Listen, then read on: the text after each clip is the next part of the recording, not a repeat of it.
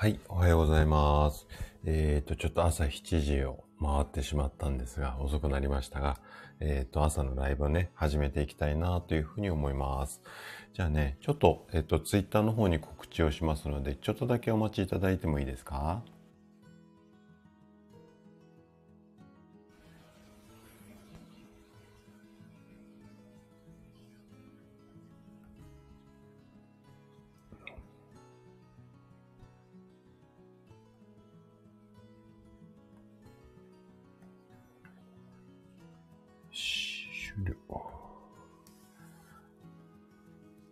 はい、お待たせいたしました。改めましておはようございます。高田です。あ、ナッツさんもおはようございます。来てくださってありがとうございます。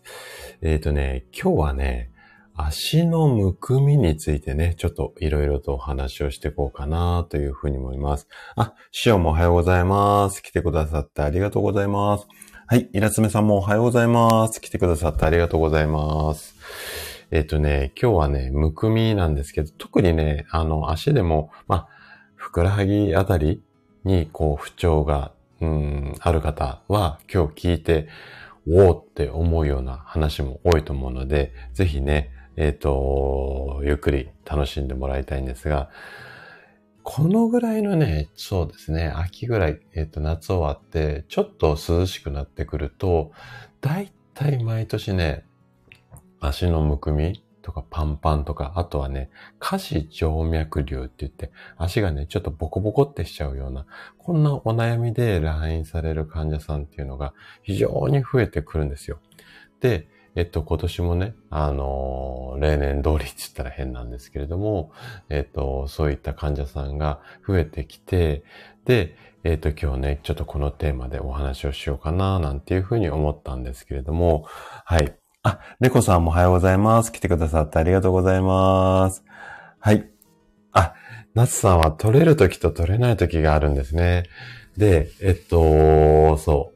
う。取れない、あ取れる時があるであれば、まだ軽症だと思うんですけども、もう常にこうパンパンっていうような、まあ、悲鳴にも似たね、お悩みで駆け込んでくる患者さんも多くて、特にね、あの女性の方っていうのは、やっぱりこの辺のお悩みが多いんじゃないのかなというふうに思います。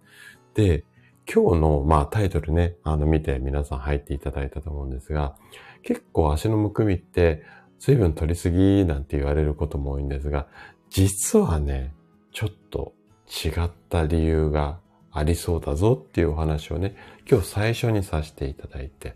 で、あとは、やっぱりこれ今日のタイトル通りの方が100人中100人っていうわけでもないので、一般的にむくみってこんなことで起こるよねって一般的なものもご紹介をして、じゃあこれどうやって改善していけばいいのっていうところは、やっぱり私が得意な食事で、えっ、と、お話をしていこうかなというふうに思います。で、お食事も、えっ、と、NG なこれを食べるとむくんじゃいますよっていう食べ物をいくつか紹介したいのと、あとは、これを食べるとむくみ取れますっていうような、こんな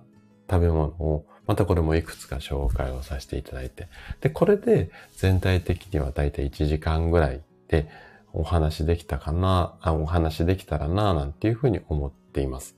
で、最後はおまけコーナーで、これはね、もう多分えっ、と、聞きたい方多いかなと思うんですが、足の、まあ、むくみっていうか血流を良くするようなツボをね、あの、紹介していこうかなというふうに思っています。こんな感じで、だいたい1時間ぐらいで終われるかな。で、皆さんのこうコメントを拾いながらお話をするので、全部でね、30分40分でお話できるような内容にいつもまとめているつもりなんですけども、まあ、あの、皆さんの出入りの状況とか、こう、対応によって、まあ、長くなったり短くなったりするんですが、だいたい1時間ぐらいを目安にやっていこうかなと思いますので、ぜひね、最後まで。あとは、もう、平日の朝なので、もう本当に、あの、耳だけ参加でも全然 OK なので、あの、楽しんでいただけると嬉しいです。はい。えーっと、最近ね、ちょっと老眼でね、ほんとだんだん目が見えづらくなってきていて、こう、私ね、普段はコンタクト、あの、仕事中ってメガネしてると、マッサージしてるとね、メガネがずり落ちてきちゃって、なかなかね、あの、押しづらかったりするので、えっと、コンタクトなんですけども、休みの日はね、メガネで過ごしているんですよ。で、メガネをね、ちょっとね、最近このメガネ合わなくなってきているので、またちょっと眼科に行かなきゃいけないんですけれども、はい、あの、なかなかちょっとこう、かけたりずらしたりしながら、こうコメントを見えやすい時と見えづらい時があるんですけど、今日ちょっと見えづらいですね。多分疲れが溜まってるんだと思います。はい。えー、っと、えー、っと、どこまで行ったっけな？えー、っと、師匠が、あ、そうです。軽症重症あります。あの、水分も、あの、結構一般的なんですが、結構、あの、夕方になるとむくむっていう人もいれば、朝からもうパンパンで先生どうしようもないんですっていう人もいて、やっぱり個人差結構あるのかななんていうふうに思います。はい。あ、夏さんはね、えっ、ー、と、まず原因お話しして、その後に改善方法。あの、マッサージもそうなんですけど、マッサージ結構やるの疲れちゃうので、なので、えっ、ー、と、食べ物で、えー、楽にするっていう方法もね、ちょっとあの、あれこれお話をしていきたいなというふうに思います。はい。あ、草木さんもおはようございます。来てくださってありがとうございます。今日は、足のむくみについてね、お話をしようかなと思います。はい。あ、シロさんもおはようございます。もう耳だけで全然大丈夫ですので、はい。あの、楽しんでいただけると嬉しいです。じゃあね、早速ぼちぼちやっていきましょうか。じゃあね、えっ、ー、と、いきます。まず、あの、足のむくみなんですけども、よくね、患者さんからいただく、こう、まあ、日常的な、こう、うん、なんていうのかな。こんなことでむくんじゃうんですっていうようなお話で言うと、やっぱり一日中デスクワークで座りっぱなし、もしくは立ちっぱなしの仕事をしていると、夕方には足がパンパンにむくんでしまうっていう人も、あの、多いんですよね。で、えっと、まあ、デスクで座りっぱなしっていう方も多いんですが、結構、ああ、なるほどって思う方で特徴的なのが、うーんとね、お花屋さんで働かれてる方。年に何人かいらっしゃるんですが、かなり足パンパン。うん。で、えっ、ー、と、腕もパンパンになってることが多いんですが、足パンパンのお悩みでいらっしゃることが多いです。で、お花屋さんって、まあ、立ち仕事うんぬんっていうのもそうなんですが、結構立ち仕事の方でも、あの、動き回ってる方、例えばなんですけども、看護師さんとかは立ちっぱなしなんだけども、結構パタパタパタパタ動かれてるので、えっ、ー、と、意外と足のむくみって、まあ、いらっしゃる方も多いんですが、まあ、そんなに気にならないよっていう方も一定数いらっしゃって。でもね、お花屋さんは意外と動き少なくて、あとここがね、ポイントだと思うんですが、結構寒いんですよ、お花屋さん。はい。なので、足元がね、慢性的に冷えている。これで、えっと、悩まれてるって方も非常に多かったりします。で、えっと、一般的に水分の取りすぎによって足がむくんでしまうんだよっていうふうに言われるんですが、実は実は実は、水分の取りすぎが原因じゃないっていうことも多くて、これね、あの、うちの患者さんだと細かくいろんな検査をしてね、この辺を追求していくんですが、まあ、こんな、うんと、原因もありますよっていうところをね、ちょっとこれからお話をしようかなというふうに思います。はい。えーと、あ、佐藤さんもおはようございます。来てくださってありがとうございます。えっ、ー、と、今ね、あ今っていうか今日は足のむくみについてね、いろいろお話をして、ちょうど今始まったところです。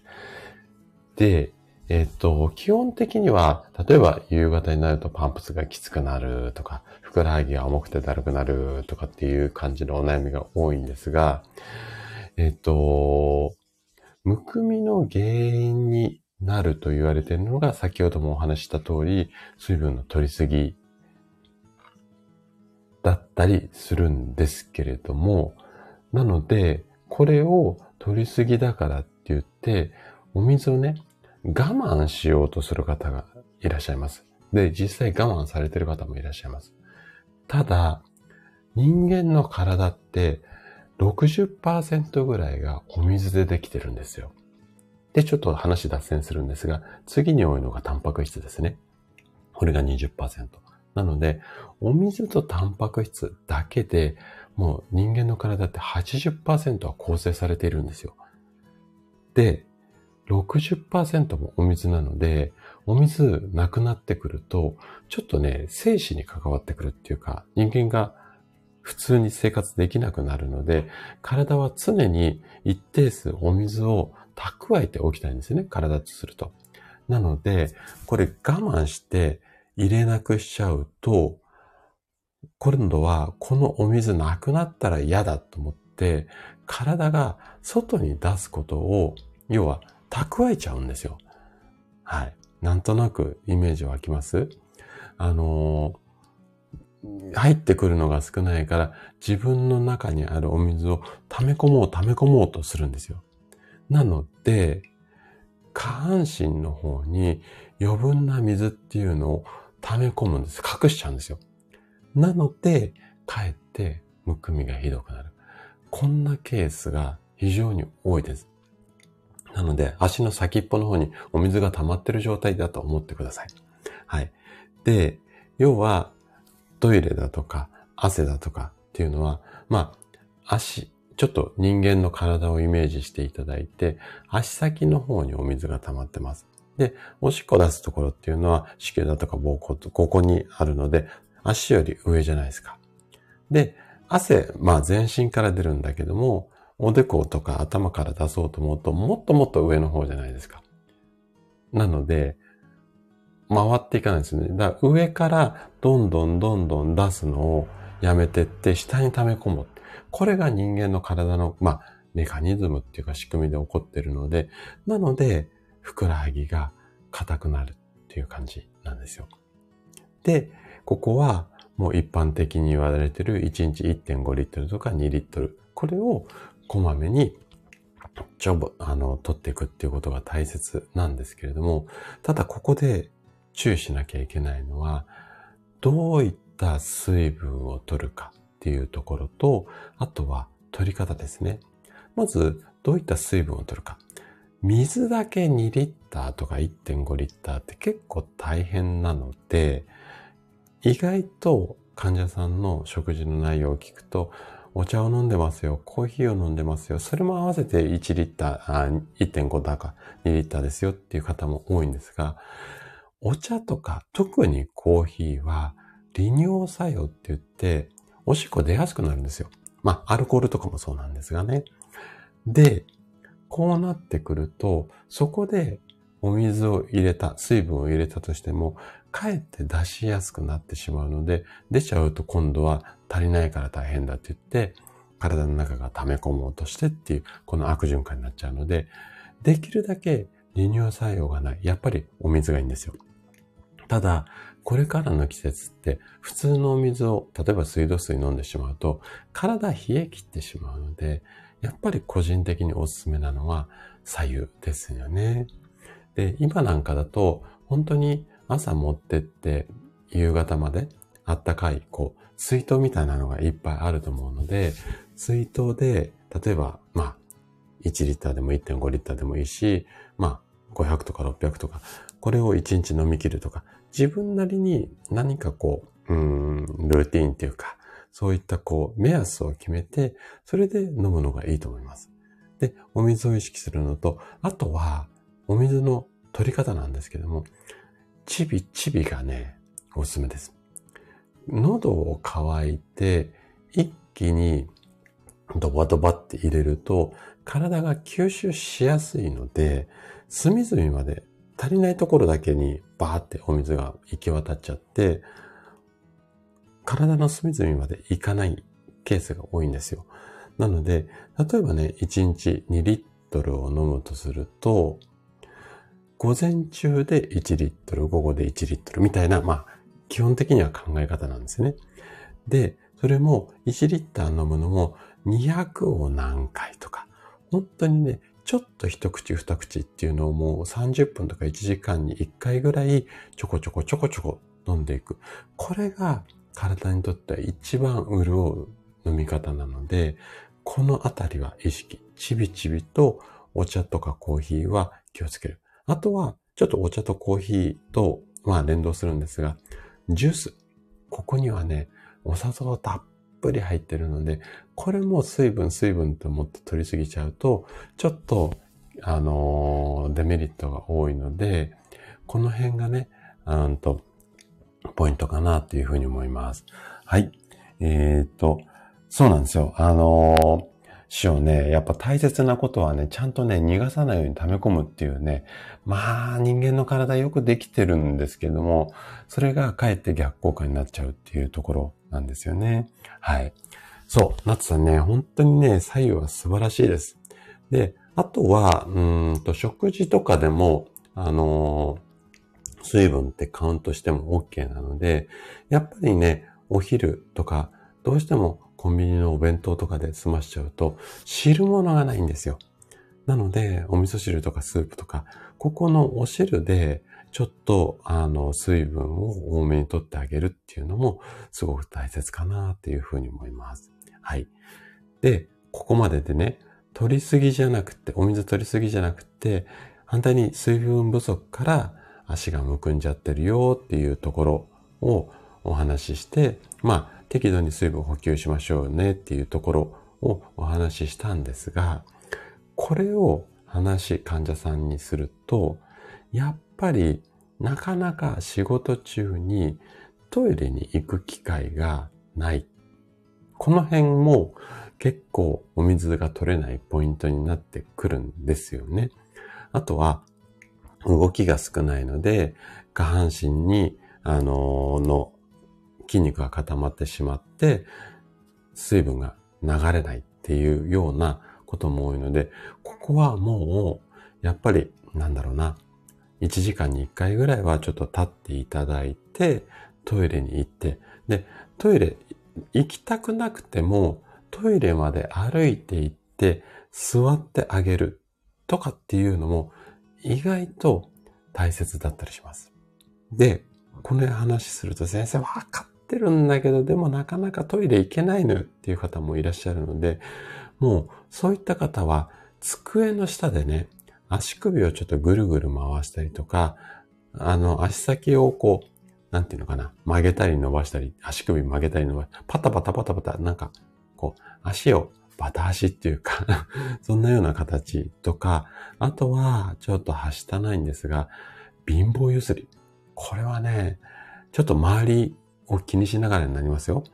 なんですが、やっぱりね、おすすめです。要は、お水を飲んでトイレに行って出して循環をさせるっていうところと、あとは足首とかふくらはぎを曲げたり伸ばしたり動かして、これも循環をさせてあげて、で、筋肉を動かして外に出してあげる。で、出すと喉が渇いてくるので、ちょこちょこちょこちょこお水を飲む。こんな形をやっぱりもう本当に言われたらもう本当にその通りだよねっていう感じなんですけども、動かす、飲む、出す。このあたりをね、意識をしてもらいたいなーっていう感じなんですね。なんとなくここまで OK ですか？じゃあ、この次は、今度は水の溜めすぎ以外にも、ちょっとこのあたり一般的なものと、あと、ちょっとね、うん、足がむくんじゃうことで、こんな病気を疑った方がいいよっていうところもあるので、そのあたりをね、この後お話をしていこうかなというふうに思います。ちょっとコメント戻りますね。はい。えっ、ー、と、ごめんなさいね。ちょっとコメント置いてきぼりにしちゃって。えっ、ー、と、あ、ゆっきーさんもおはようございます。来てくださってありがとうございます。今日は足のむくみについてね、いろいろお話をしてたところです。はい。あ、ハクさんもおはようございます。来てくださってありがとうございます。はい。あ、そうですか。はい。で、今ね、足のむくみが意外と水分取りすぎじゃなくて取らなさすぎだよっていうお話をさせてもらって、で、この後は一般的なうんと、足のむくみの原因だったりとか、あとはこんな病気もちょっと注意だよ。あとは、この原因をお話しし終わった後に解消法っていうところをやっていき、やっていきたいなというふうに思います。はい。あ、師匠、いってらっしゃい。あの、今日も頑張ってください。気をつけてください。あ、はい。あの、夏さん素晴らしいですね。で、あとは、あの、こまめにお水をね、入れてあげて出してあげる。意外と水分取ってます、取ってますって患者さんも多いです。もう本当にね、最近1日1リッターだ、2リッターだっていうの言葉がね、本当に皆さんに浸透してきて、これすごく素晴らしいことなんですけれども、今度は入れたら出す。要は、お水が必要だよっていうのは、お水を体の中で循環させてあげる。これがすごく大切なんですよ。水を取ることが大切なんじゃなくて、水を回してあげる。ここが健康の本質なので、入れて出して入れて出して、出す方をね、忘れちゃう方が多いので、特に女性はトイレ我慢できる体の構造なんですよね。男性に比べて。あの、子宮だとか膀胱に溜め込んでおけるような、まあ、構造になっているので、意外と我慢しがちなところが多いので、なので、できるだけもう、あんまり行きたくなくてもトイレの方に行って、まあ、しゃがまなくてもちょっと洗面所でお化粧を直したりとか、ちょっとお茶を入れ直したりとか、うん、すると、やっぱり立って歩くっていうのが一番手っ取り早いので、座りっぱなしにしないっていうところを意識していただけるといいんじゃないのかなというふうに思います。はい。あ、メイさんもおはようございます。来てくださってありがとうございます。今日はそう、足のむくみで、えっ、ー、と、実は足のむくみは水分取りすぎじゃなくて、取らなさすぎで体の中にお水溜めちゃうから、かえってむくんじゃうんだよ。こんな話をね、今していたところです。はい。じゃあ、この後続いていきたいというふうに思います。じゃあ、一般的に言われる足のむくみの原因。ここをちょっとサラサラって言って、あとね、病気のことをね、少し詳しくお話をしていこうかなというふうに思うので、えっと、ちょっとね、そこは少し時間をかけて、一般的なところはさらっていきたいというふうに思います。はい。あ、カルさんもおはようございます。来てくださってありがとうございます。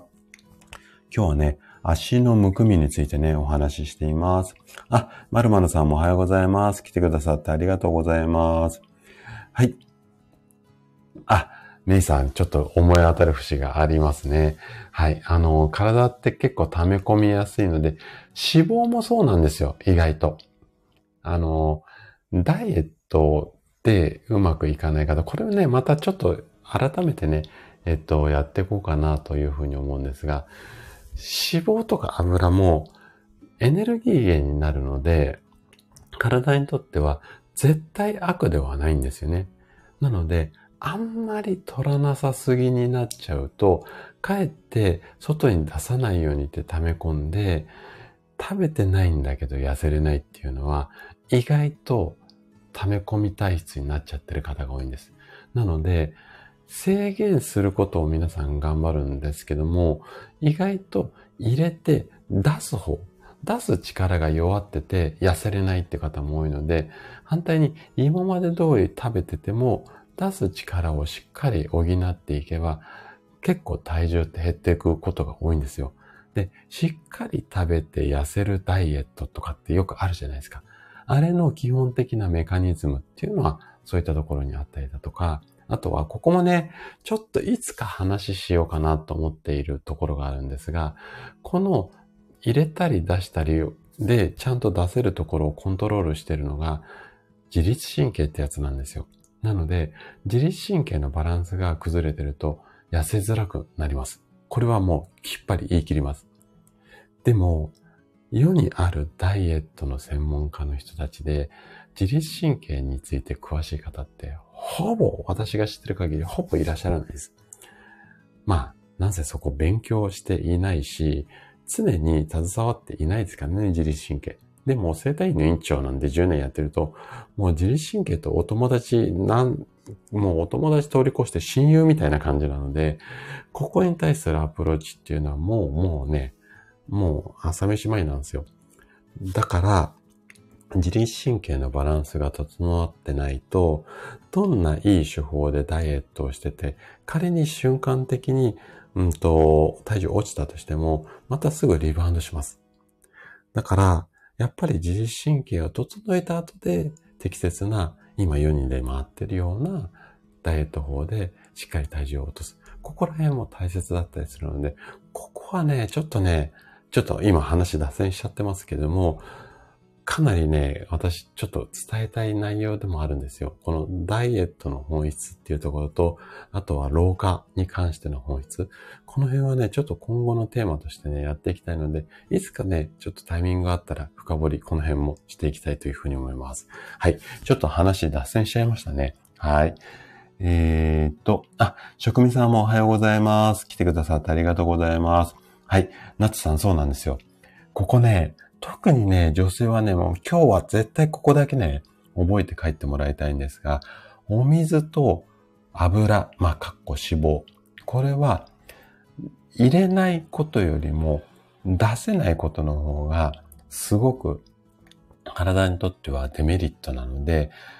入れないところを頑張るんじゃなくて、出すことですね。で、その出す力の一つとして自律神経が絡んでるので、ここもちょっとつついていきたいな。ここはね、すごく大切なので、今日もね、ちょっとこれはね、テストに出ます。はい。なので、しっかり覚えておいてください。えーと、なつさんが、膝に水が溜まってしまうのも、むくみと、うん。あのね、ここは、むくみともちょっと関係があるんですけれども、これはね、膝の関節の動かさなすぎもしくは動かしすぎ。どっちかが原因なので、まあ使いすぎか使わなすぎ。で、一般的に私たちの一般人ね、プロのスポーツ選手でお水が溜まっちゃうっていうのは激しい運動をやりすぎで使いすぎの溜まってる感じなんですけども、使わなすぎで溜まってることが多いので、ここはね、日常生活をちょっと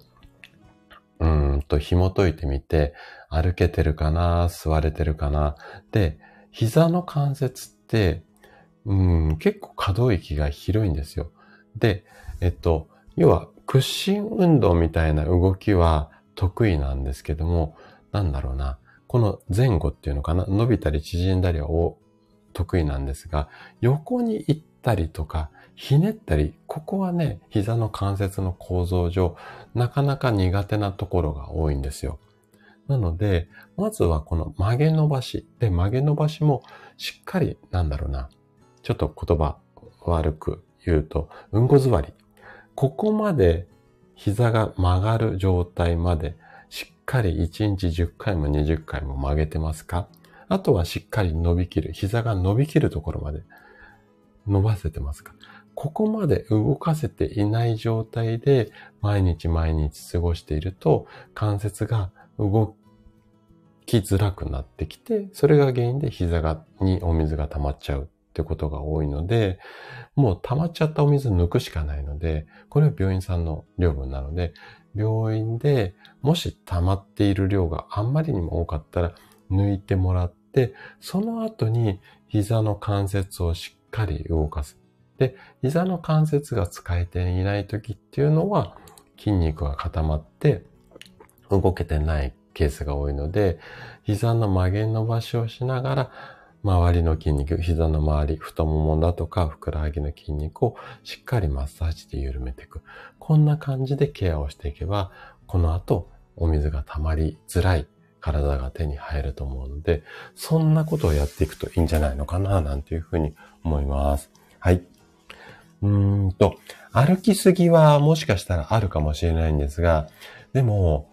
例えば、うん、その方のご年齢にもよるんですが、若い方で歩きすぎっていうと、1日1万5千とか2万歩なんですよ。で、私なんかの50代、40代、50代くらいだと、まあ、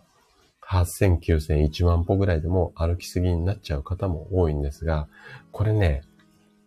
歩きすぎ、歩かなさすぎっていうのもそうなんですが、膝にお水が溜まってる時って、両足にお水が溜まるケースってほぼないです。あの、全然ないとは言わないですけど、ほぼないです。で、なんで片っぽに溜まっちゃうのかっていうと、歩きすぎもそうなんですが、歩く時の姿勢が悪くて片っぽの膝にね、負担がかかっちゃう。この状態で歩きすぎるから膝にお水が溜まっちゃうってケースが多いんですよ。なので、これ、歩く量を減らしたとしても姿勢悪いまま歩いてたら多分お水まだ溜まりやすい状態になってしまうので正しい姿勢で適切な歩数を歩くっていうところが必要です。これも正しい姿勢が皆さん抜け落ちちゃうんですよね。なので、隠れキャラとしてはこの正しい姿勢っていうところも気をつけてあげるといいんじゃないのかなっていうふうに思います。あとはその歩く分量、あの歩くコースによって平坦な道だったら多いんですが、階段の下りが多めのところを歩くと、やっぱり衝撃で膝に負担がかかるケースもあるので、これ歩くケース、歩くコースを意識してもらいたいっていうのと、あとね、歩くコースも下がアスファルトだと、やっぱりね、長時間歩くと、うんと、膝、腰、足首に負担がかかりやすいので、下が硬い状態だと。なので、下が柔らかい、要は土とか芝生の上を歩いてもらいたいんですよ。で、まあ、あくまでイメージです。現実にはそれできないと思うんだけども、あくまでイメージとしては、膝や腰に負担をかけない、でも健康のために歩きたいっていう場合は、例えばですよ。例えば、家から公園までは自転車で行って、歩かないで自転車で行って、公園の土とか芝生の上をぐるぐる3000とか5000歩歩いて、また自転車で帰る。こんな感じの運動スタイルが膝や腰、足首、関節に負担のかけないウォーキングのスタイルになるので、まあね、現実にはなかなか難しいかもしれないんですが、もし歩くコースでアスファルトじゃないところを歩けるようなことが選択できるんであれば、そういったコースを歩いてあげるっていうのも一つ方法論としてはあるかなというふうに思います。はい。ちょっと話、うんと脱線だいぶしましたけども、はい。えっ、ー、と、えっ、ー、と、どこまで行ったかな？はい。えっ、と、そう、職味さんそうなんですよね。あの、基本入れて出すなんですよね。あの、出す方を忘れちゃって入れる方ばっかり。まあ、発信する方もね、出すことが大切ですよなんて言わないで、入れることばっかり言いますからね。ここら辺はもうちょっと私、もう自分で自分にね、ちょっとこう言い聞かせながらっていうところはあるんですが、はい。えっ、ー、と、カールさんがアウトプット、うん、絶対アウトプット大切ですね。インプットだけじゃなくてアウトプット。よく学習なんかでもね、入れるより出せって、ここもなんかやっぱり体とこうビジネスとか生き方ってすごく共通するんじゃないのかなって私は個人的に思ってます。はい。あ、夏さんね、坂道多いっていうことであれば、もしかしたら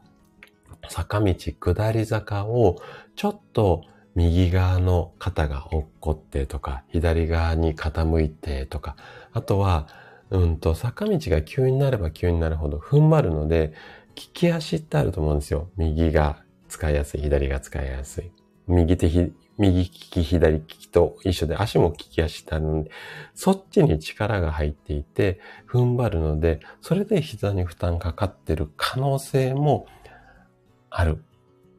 可能性もね、これちょっと姿勢見てみないと何とも言えないんですが、これね、ちょっと今後、私もね、今ね、あの、考えていて、えっと、今新しくね、YouTube チャンネルをあの始めようと思っていろいろ考えてるんですが、その準備の段階で、今、皆さんから、えっと、健康診断の結果をこっちに、私の方に送っていただくと、お医者さんが、っと、それを見て、どんな栄養素が足りないよっていうようなレポートをね、出してくれるちょっと有料のサービスもね、やっているんですけれども、これだけじゃなくて、皆さんに全身の写真を撮ったものを私に送っていただいて、そうしたら、うち姿勢解析のソフトっていうのが、うん百万するやつがインにあるんですよ。そのソフトにかけて、右が1センチずれてますよ。左が3センチ。腰がこんな風に曲がってますよって、写真で分析できるんですよ。なので、こういったのを送ってもらって、姿勢こういう風に、うん、歪んでますよっていうのを、こう、なんていうのかな。ウェブ上で、要はオンライン、今、来院された患者さんには全てそういう検査やってるんですが、これオンライン上で完結するようなサービスも、ちょっとね、YouTube をやるようなタイミングの時に、一緒になって組み合わせて、なんか、こんなのありますっていうのをやっていこうかなって、今、いろいろ、ちょっと準備している最中なので、ちょっと姿勢とかね、興味ある方いらっしゃったら、あのー、もう少しお待ちください。おそらく11月には YouTube 始められると思いますので、その際にはね、ちょっとご案内できるかな、なんていうふうに思います。はい。まるまるさん、片べりしてるんですね。はい。あのー、うんと。多分ね、あのー、ちょっと姿勢はやっぱり自分で分かりづらいところがあるので、で、常に100%正しい姿勢で生活するってなかなか難しいので、そういったね、姿勢の画像なんかあると、あ、こういった私は癖があるのねって分かった上でね、生活すると、なかなかいいんじゃないのかなと思いますので、ちょっとね、そちらのサービス、多分、あの、形にできると思いますので、楽しみにしておいてください。はい。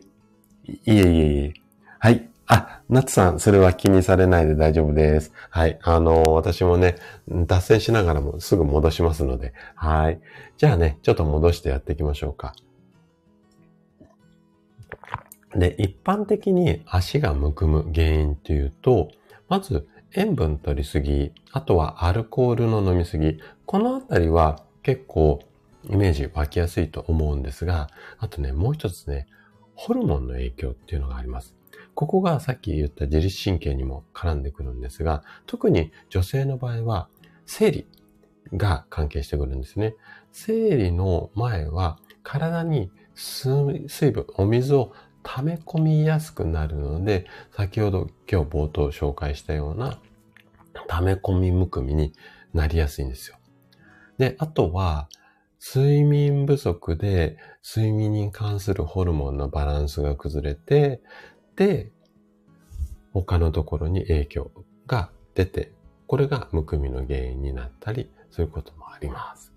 はい。で、こういったホルモンの影響とかアルコールの飲みすぎ、水分、あ、塩分の取りすぎ。これは、ここをケアすれば、むくみ治るので、まあ、一時的なむくみなんですよね。なので、運動したり、ちょっと入れるものを、お水だとか、アルコールだとかを制限すれば大丈夫なんですが、慢性的にちょっとむくんじゃってるよ、一日中むくんじゃってるよ、何をしてもむくんじゃってるよっていう場合は、今日のお水溜め込みと合わせて、こんなこともね、ちょっと意識をしてもらいたいんですよ。で慢性的な場合は、病気が原因っていうことも、ちょっと可能性としてはあるので、注意をしたいんですね。で、ポイントとなるのが、腎臓、心臓、肝臓なんですよ。みんな臓がつくところなんですけれども、例えば腎臓。腎機能障害なんて聞いたことありますかね？腎臓っていうのは、まあ、おしっこを出すとかっていうようなイメージもあると思うんですけども、体の中ではいらないものをろ過をして、うん、要はゴミ処理みたいなのをして外に出す。特にお水系は腎臓でやることが多いんですね。なので、ここの腎臓がちょっと機能不全、動かなくなってくると、足がむくんでくる。出す機能がうまくいかないので、うんと、むくみやすい。だから、むくんでる時には、ちょっと血液検査とかのデータで、腎臓の値どうなのかななんていうところも見てあげるといいんじゃないのかなっていうふうに思います。はい。で、今度は心臓のところですね。これは、心不全って病気の時に足むくむ可能性があります。で、この心不全になると、心臓が血液をうまく巡らせることができなくなる。これが心不全の病気なので、体の中の循環が悪くなってむくみやすくなる。で、このあたりはもうちょっと病院の検査じゃないと何とも言えないので、うんと、気をつけなきゃいけないですね。で、もう一つ、肝臓。肝臓に関しては、やっぱりここも、あの、ゴミ処理をするような場所なんですよ。で、ここの肝臓の値っていうのは、血液検査の中で、詳しい人間ドックとかの検査をやってると、アルブミンっていう数値があると思うんですね。で、このアルブミンっていう数値が低くなってると肝臓の値、ちょっと怪しくなってくるので、この辺をね、あの、意識をされるといいんじゃないのかなというふうに思います。で、この辺が大きな病気の原因なんですが、あとは、下肢静脈瘤とかリンパが詰まってるっていうところも、まあ、病気というか症状というか疾患というか、なので、うーんと気をつけなきゃいけないかなっていうところですね。はい。じゃあ、ここからちょっと後半戦、だいぶ時間をしちゃいましたけども、後半戦で、じゃあ、むくみ解消しやす、うん、解消するためにどんなもの食べればいいのっていうところをお話ししておこうかなっていうふうに思います。はい。えー、っと。あ、村梶さんおはようございます。来てくださってありがとうございます。今ね、足のむくみについてお話をしています。あ、フルートさんもおはようございます。来てくださってありがとうございます。で、こっからは、足のむくみを、えっ、ー、と、助長するような食べ物。あとは、これ食べて足のむくみ解消しましょうねっていう話をしていこうかなっていうふうに思うんですが、まず、これ食べちゃうと足むくんじゃうよっていう食べ物。まあ食べ物というか飲み物というか、うん、考え方っていうか、これを4つほどね、紹介したいというふうに思います。はい。で、まず一つ。これは皆さんもイメージしやすい塩分が多いものですね。で、お塩をたくさん摂取すると、このお塩を薄めるために、お水を体の中に溜め込もうとするんですよ。体の中60%水分あるってお話ししたじゃないですか。あの60%を使って、取りすぎた塩分を薄めよう薄めようって体の中でしてくれるんですよ。なので、塩分と取りすぎてしまうと足むくみやすくなっちゃう。基本的には加工食品とかインスタント食品、これは塩分が多めなので、ここはちょっと注意をしてあげた方がいいかなというふうに思います。特に加工食品知らず知らずのうちに忙しい方って使っているケースが多いので、この辺は注意した方がいいんじゃないのかなというふうに思います。はい。で、二つ目。二つ目は、体冷やすものですね。冷やす食べ物を取りすぎると、血流が悪くなって、むくみやすくなる。こんなことが原因として考えられるので、まあ、お野菜、例えばレタスとかキャベツ、あとは、意外や意外、南国のフルーツ、パパイヤとか、ああいう系ですね。南国のフルーツも意外と体冷やしやすいんですよ。暑い国の食べ物だから体冷やしやすい。これは OK なんだけども、日本みたいに四季がちゃんとある国だと、南国のフルーツって体にちょっと合わないケースもあるので、夏場だったらいいんですけど、特にね、冬場は気をつけた方がいいかなというふうに思います。はい。ここが二つ目ね。えっと、一つ目が塩分多いもの。二つ目が、えー、体を冷やすものです。で、三つ目。これはね、ちょっと私が耳痛いんですけれども、アルコールです。お酒飲みすぎると、おしっこいっぱい出るので、これで水分不足になって溜め込もうとして、で、お水を、あ、足がむくみやすくなりますので、これはもう、お水、あ、あとアルコールを控える。もしくは、これ私実践してるやり方なんですけども、チェイサー。お酒を飲んだらその後すぐお水お酒飲んでお水、お酒飲んでお水。これを繰り返していくっていうところがね、すごく大切になります。で、お酒の量を減らすってことももちろん大切なんですが、ここ意外と見落としがちなんですが、お酒に合うおつまみ、特にビールとかに合うものって油多めとか味濃いめが多いんですよ。なので、ここはおつまみもちょっと意識をしていただく。こんなことも大切かなっていうふうに思います。はい。これが三つ目ね。で、最後四つ目。四つ目は、糖分が多いもの。お砂糖多いもの。これも先ほどお話しした通り、塩分と同じ仕組みです。糖分も、やっぱり、あの、それを薄めるためにお水を使うので、それで取りやすくなります。はい。なので、塩分、糖分控えて、あとアルコール控えて、体冷やさない。意外と基本って、やっぱりなんか一緒だって思ってきませんかね？いつも言ってることとちょっと一緒になってきますよね。じゃあ、次。今度は足のむくみを解消するために何食べればいいのっていうのを、またね、おすすめの食べ物っていうのをちょっと4つ紹介します。これは、うんと、積極的に食べてもらいたいので、もしね、むくみを気になってる方はちょっともうメモして、あの、置いといてください。はい。うん。そうですね、まるさんもうね、私は日本酒派なんですが、日本酒は熱燗じゃなくて冬でも冷やが好きなんですよ。なので、もう一年中、えっと、左右と、えっと、冷や酒がもうセットですね。そんな感じだといいんじゃないのかなっていうふうに思ってます。個人的には。はい。はい。じゃあね、ここから今日多分一番聞きたかった方も多いと思うんですが、本題っていうか本命の本命。えっ、ー、と、足のむくみを解消する食べ物を4つ紹介していきたいというふうに思います。まず1つ目。まず1つ目は、きゅうりです。はい。ちょっとこの時期、だいぶお値段高めになってきましたが、きゅうりを食べてください。で、なんできゅうりがいいかっていうと、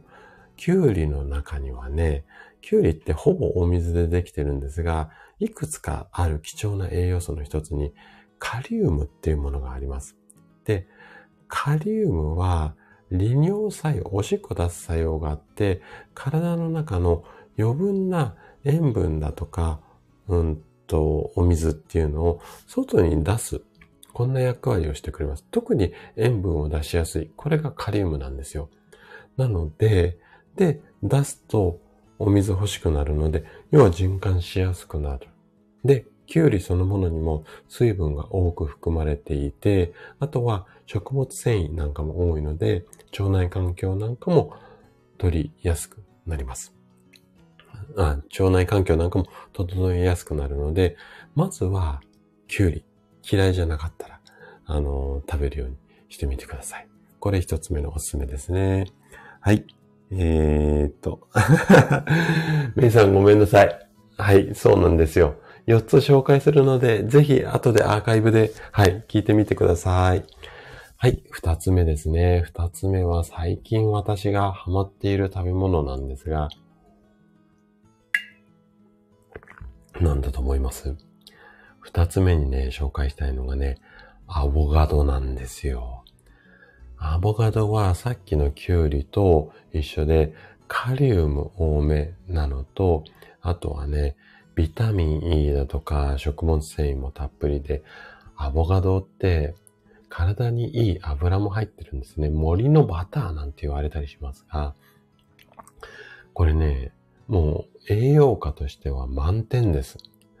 本当にね、週に一度ぐらいは皆さんに食べてもらいたい。で、アボカドっの食べ方として、結構生ハムとかっていうことも多いんですけれども、生ハムだとちょっとね、これ塩分高めになってしまうので、私よくやるおすすめの食べ方とすると、アボカドを海苔、海苔ですね。あの、ご飯と一緒のご飯のお供の海苔。海苔巻きっていうか、要はアボカドロールじゃないけども、海苔ちょっとつけて、で、わさび醤油でね、食べる。これね、美味しいです。おすすめなので、で、海苔にはミネラルたっぷりなので、ぜひね、アボカド。で、安い時には1個98円とかでも売ってたりするんですよ。うちも安い時しか買わないんですが、1個を2人でちびちび食べてちょうどいいぐらいなので、アボカドの海苔巻きね、あの、うちは週に1回2回食べてるんですが、アボカドもおすすめしたいですね。はい。あ、そう、まるまるさんね、これね、まあね、えっと、私はもう日本酒にも合うかなと思ってます。もうお刺身感覚で、本当に、やっぱりアボカドロールってあるじゃないですか。海苔巻いて、下にご飯。あれのご飯なしバージョンなので、まあ絶対合うんですよね。だし、体にいい栄養はたっぷりだし、で、そんなにね、量もバカバカ食べられるものでもないので、我が家は奥さんと一緒に二人で一個でちょうどいいので、アボカドね、ぜひ食べてみてください。はい。じゃあ残り二つ。三つ目におすすめしたいのが、貝です、貝。特に、アサリとかハマグリ、まあ、シジミとかの貝は、やっぱりね、利尿作用があるんですよ。なので、これを積極的に食べてもらいたいのと、あとはね、貝類って血圧下げるとか、肝臓の機能を高める。こんなこともあったりするので、よく飲んだ後にしじみのお味噌汁なんて言うじゃないですか。これ肝機能を回復させるために、あのしじみのお味噌汁が良かったりするので、貝ですね。ここはもう、しじみだったら、あの、お味噌汁が一番だと思います。で、アサリやハマグリだったら、まあ蒸し焼きとかでもいいし、まあね、貝はちょっと苦手っていう方でも、うんと、貝そのものを食べるっていうよりも、しじみなんていうのは、やっぱり出汁が出るので、お味噌汁の中に入れちゃって、まあ、ちょっとね、あ、職人さんコメントくださってる。うんと、中身食べないで、しじみは出汁だけでって言うと職人さんに怒られそうなんですが、えっと、うん、もし貝苦手でも、そのエキスが嫌い、エキスが嫌いだから貝嫌いかもしれないんですが、あの、味噌汁の中にね、しじみなんか入れて、その汁飲むってすごくいいと思います。はい。えー、っと、はい。もうね、職人さん、アボカド料理、さすがですね。もう、あのー、わからないっていうか、アボカドを私お勧めしてるので、調理法はもうすべてね、職味さんにお任せです。だからね、ちょっとね、うちの奥さんも料理得意なんですが、今ね、ちょっと考えてるのは、まずね、あの、YouTube チャンネル立ち上げて、で、こんな栄養がいいよ、あんな栄養がいいよっていうところをお話しするんですが、じゃあ、その栄養を取るために、どんな料理があるのって絶対そういう流れになるじゃないですか。で、そこで、ちょっと料理のレシピとか作り方とかっていうのも YouTube だったら動画で出しやすいので、ラジオはなかなかちょっと難しいですよね。その辺は、ちょっとまあ、あのー、うちの奥さんに頑張ってもらう。もしくは、もう、職味さんにね、出演料、シュウさんじゃないですけど、シュウさんがコメントしそうですけど、札束を 山積みにして、ちょっとね、料理の部分だけね、そこの動画撮ってもらって、それをガチャンコして YouTube で出すとか、なんかね、そんなようなコラボもできたらいいんじゃないのかなっていうふうに思うんですよ。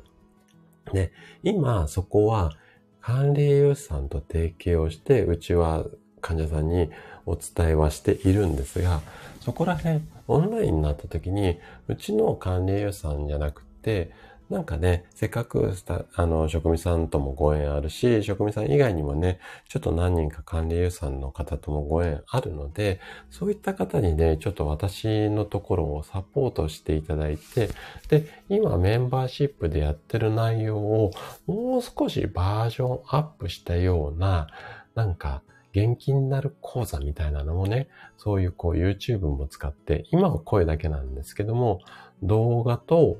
声とテキストと全部ね、混ぜ合わせて、大人が元気に過ごす。って元気になることによって人生後半がバラ色になって100歳までピンピンコロリ好きなことで遊んでいられる、こんな体を手に入れられるようなチャンネルを目指していこうかなと思って、一度チャンネル設計したんですよ。あのー、なんですが、ちょっと夢が大きくなりすぎて、もう一回ね、設計し直して、ちょっと今バタバタと準備をしている最中なんですが、ちょっとね、そんなことも考えてたりします。はい。えー、っと、あ、はいはい。えー、っと、そう、だからね、ちょっとね、職人さん今ちょっとね、いろいろと多分お忙しい部分もあるとは思うんですが、ちょっとね、あの、これ勝手な妄想ですよ。あの、札束をね、私はね、詰めないので、職味さんのところに。札束じゃなくてダマになっちゃうかもしれないですけど、5円玉なのか、50円玉なのか、500円玉なのか、100円玉なのか、10円玉なのかわかんないですけど、ちょっとそんなにお金詰めないので、私からのオファーがね、もう安すぎてできんわって言われちゃうかもしれないんですが、そういった感じで、ちょっと私がね、あの、うーん、なかなか、まあ苦手とは言わないんですが、そんなに引き出しが多くないところは、いろんな方に手伝っていただきながら、あとは、例えば音楽なんかも体を癒したりとか心を癒したりするので、でも音楽は私苦手だったりするんですよ。なので音楽が得意な方に自律神経のバランスを整えるような、例えばね、例えばですよ、今パッと思いつきなんですが、秋代さんが、その自律神経が整うようなピアノを弾いてもらって、それを聴くようなバージョンっていうか講座があったりだとか、そんな感じで、いろんなね、様々なアプローチを組み合わせて、大人が元気になっていくような、そんなね、チャンネルを作るためには、やっぱり音だけじゃなくて映像もあったりすると、なかなかいいかなと思うんで、そんなことをね、ちょっと考えてます。はい。はい。えっ、ー、と、えっ、ー、と、あ、まるまるさん、はい、ありがとうございます。ぜひね、あと残り、今、回まで行ったかな。あともう一個だけ、あの、お話をして、最後、ツボやりますので、はい。じゃあね、ちょっと妄想が膨らみすぎちゃったので、最後行きます。最後に、えっ、ー、と、むくみでお勧めしたいのが、ほうれん草なんです。で、ほうれん草もやっぱりね、ここもね、カリウムなんです。はい。で、やっぱむくみイコールカリウム。このあたりをちょっと意識をしていただいて、で、今日4つ、あの、紹介したんですが、それ以外にもね、カリウム多いものも食材としてあります。ただ、ちょっと、まあ、皆さんが食べづらかったりするものも多いと思うので、この食べやすそうな4つを紹介したんですが、うん、むくみイコールカリウムみたいなイメージで持っていただけると OK かなというふうに思います。はい。えー、っと、そうなんですよ、職味さんね。あの、まず一番最初にはね、熱いラブコールを送りたいのは職味さんなんですが、まあね、それ以外の方にもね、体って、やっぱりマッサージだけでもダメだし、食事も重要だし、食事重要だと今度作り方とか手抜きの仕方とかも重要だったりするじゃないですか。なので、そういったところとか、やっぱり気持ちも大切なので、音楽も必要だし、まあ、運動、私も運動アドバイスできますけども、トレーニングが専門でいらっしゃる方もいらっしゃ、あの、いるので、なので、やっぱりいろんな方がこうギュッてなって、それで一つの学校っていうのも面白いんじゃないのかななんて、ちょっと勝手に妄想してるところもあるんですが、そういったね、つながりがスタイフでもね、できたらいいんじゃないのかななんて思っています。はい。あ、なおちゃん先生おはようございます。来てくださってありがとうございます。今日はね、足のむくみについてね、一通り全部今お話が終わったところで、これからね、最後のおまけコーナー、足のむくみを解消するツボを紹介しますっていうところ行きたいというふうに思ってます。じゃあ、行きますよ。おまけコーナーですよ。はい。うーんと、はい、あのー、はい、アーカイブ聞いてください。あのー、結構今日はね、内容濃かったと思います。特に、まあ、なおちゃん先生はそんなに足のむくみないかなって勝手にイメージしてるんですが、えっと、むくみ気になる方にはね、ぜひ聞いてもらいたい内容なので、はい。じゃあ最後おまけコーナーいきます。えっ、と、足のむくみ、もしくは体の巡り、まあ、お水だとか血液が巡ってない時に押してもらいたいツボっていうのを紹介したいと思います。で、まず一つ目。これはね、ちょっとツボ押しのおまけコーナーで初じゃないのかなというふうに思うんですが、えっ、ー、と、法流ってツボです。法流っていうツボです。法は豊かっていう字に、流はね、うーん、なんだろう。高、うん、まあ、漢字弱いんですよ。外人じゃないけど、日本語も弱いけど、かんうんと、英語も弱くて漢字弱いんですけど、法流です。えっと、ひらがなで法流つぼってやると出てくると思うので、場所で言うとね、すねのね、ちょっと外側で、膝と足首の中間にあります。うんと、すねのちょっと外側にあるような、えっ、と、ツボなんですが、これ自分の手で押しやすい、ちょっと座った状態で押しやすいツボなので、法流ですね。で、法流は両方の足にあるツボで、足で最もむくみが気になるふくらはぎ、ふくらはぎのむくみに気になるツボで、ここを押すことによって体の中のいらなくなったものが外に出やすくなる。うん。あのツボです。はい、そうです。ナッツさん、ありがとうございます。法流の流の字の漢字を、あ、たかしってこういう字ですよね。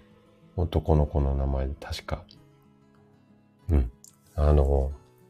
なので、はい。あの、ナッツさんが書いていただいた法流。ここはふくらはぎのむくみには効果絶大って言われているツボなので、ね、足のむくみが気になる方、この辺の筋肉ね、やっぱりね、硬くなってる方が多いです。ふくらはぎ結構もみもみするんですが、このね、足の前の部分、すねの周りにもね、すねの骨のね、際にもね、少し硬くなりやすい筋肉があるので、この法流はね、しっかり押してみてください。で、法流と似たような場所なんですが、もうちょっと上にね、足の三里、もしくは足三里っていうツボがあります。足はもう普通にそのままの足に、えっと、三里は三本、横棒三本の三に、里は里ですね。足三里もしくは足の三里っていうツボがあります。ここも、えっ、と、押してもらいたいツボなので、この法流と足三里、えっ、と、法流のもうちょっと上のあたりに足三里があるので、ここら辺をもうセットでね、押すといいというふうに思います。で、またね、これは足のな、あの、いらないものを外に排出するっていうようなツボなんですけれども、これね、内臓の働きを活発にする、そんな、あの、ツボだったりするので、ちょっと、こう、胃がもたれるなとか、疲れが溜まってるななかなか抜けないなっていう時には、この足三里っていうツボを押してあげるといいんじゃないのかなっていうふうに思います。はい。じゃあ、もう一つ。ここは、ここも多分、初かな初めて紹介させていただくツボかなここは私がいつもマッサージ結構ガンガン行くところなんですけれども、小筋っていうツボがあります。えっ、ー、と、漢字で言うと、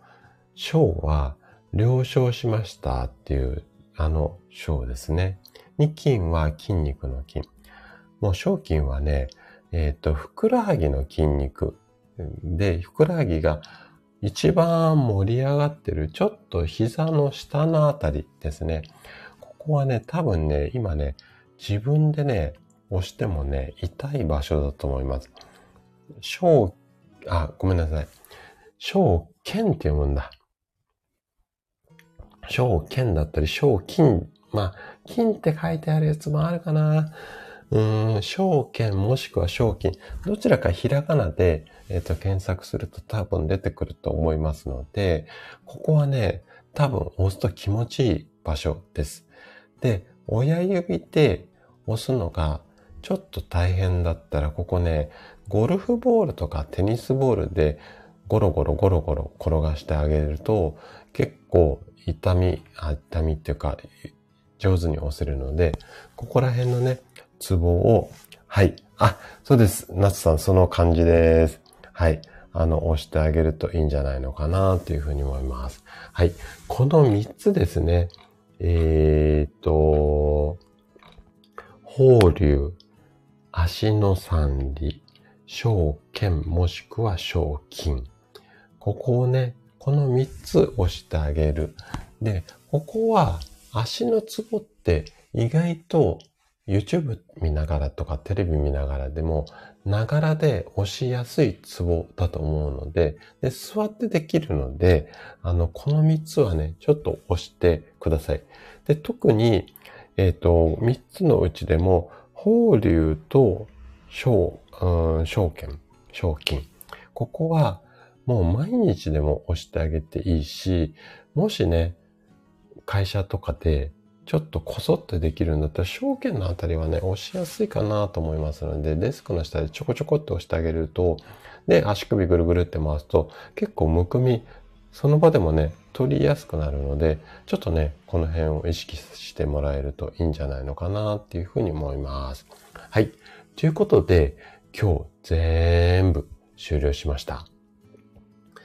いかがでしたかね？で、これから多分寒くなってきて、で、えっと、寝てる時って、まあ私もそうなんですが、裸足で寝てることが多いので、足先ね、布団がめくれ上がってると、これから結構足先が冷える季節にもなってくるので、ふくらはぎ、足、むくみやすくなります。なのでね、ぜひ食べ物、4つ食べ物ありましたよね。きゅうりだとか、アボカドだとか、あのあたりを食べながら、ツボをして、あとは1時間に1回ぐらい立ったり座ったりして動かしてあげる。要は体の循環を良くしてあげましょう。この辺を意識してもらって、で、えっ、ー、と、気持ちいい、あの、足に してもらえるといいんじゃないのかなというふうに思います。はーい。あ、夏様ありがとうございます。はい。いろいろメモまでありがとうございました。はい。じゃあね、今日はぼちぼちここでね、私の方も終了にしていきたいというふうに思います。で、ちょっとね、YouTube に関してはかなりいろいろ妄想あって、まあ、最初から全部が全部できないとは思うんですが、結構いいチャンネルにできるんじゃないのかなって個人的にも思ってますので、ぜひね、そちらも楽しみにしといていただけると嬉しいです。はい。ということで、今日はぼちぼち終了にしたいと思います。週の真ん中、水曜日ですね。皆さんも週後半も頑張っていってみてください。はい。あ、フルートさんもありがとうございます。はい。あの、多分今日は意外とわかりやすかったんで、まいつもわかりやすいは、あの、目指しているんですが、多分、あの、取り組みやすいことも多かったと思いますので、ぜひ参考にしていただけると嬉しいです。はい。イラツメさんもありがとうございます。ぜひね、あの、食べ物、つぼし、やりやすいところからね、あの、やっていただければいいかなというふうに思います。はい。じゃあね、あの、今日はぼちぼちこの辺りで終了にしたいと思いますので、皆さんね、今週も残り半分、頑張っていきましょう。ではでは、はい。あ、なおちゃん先生もありがとうございました。はい。職味さん明日お邪魔させていただきますので、はい。ありがとうございました。ではでは、失礼します。はい。ありがとうございます。あ、ゆっきーさんもありがとうございます。フルートさんもありがとうございます。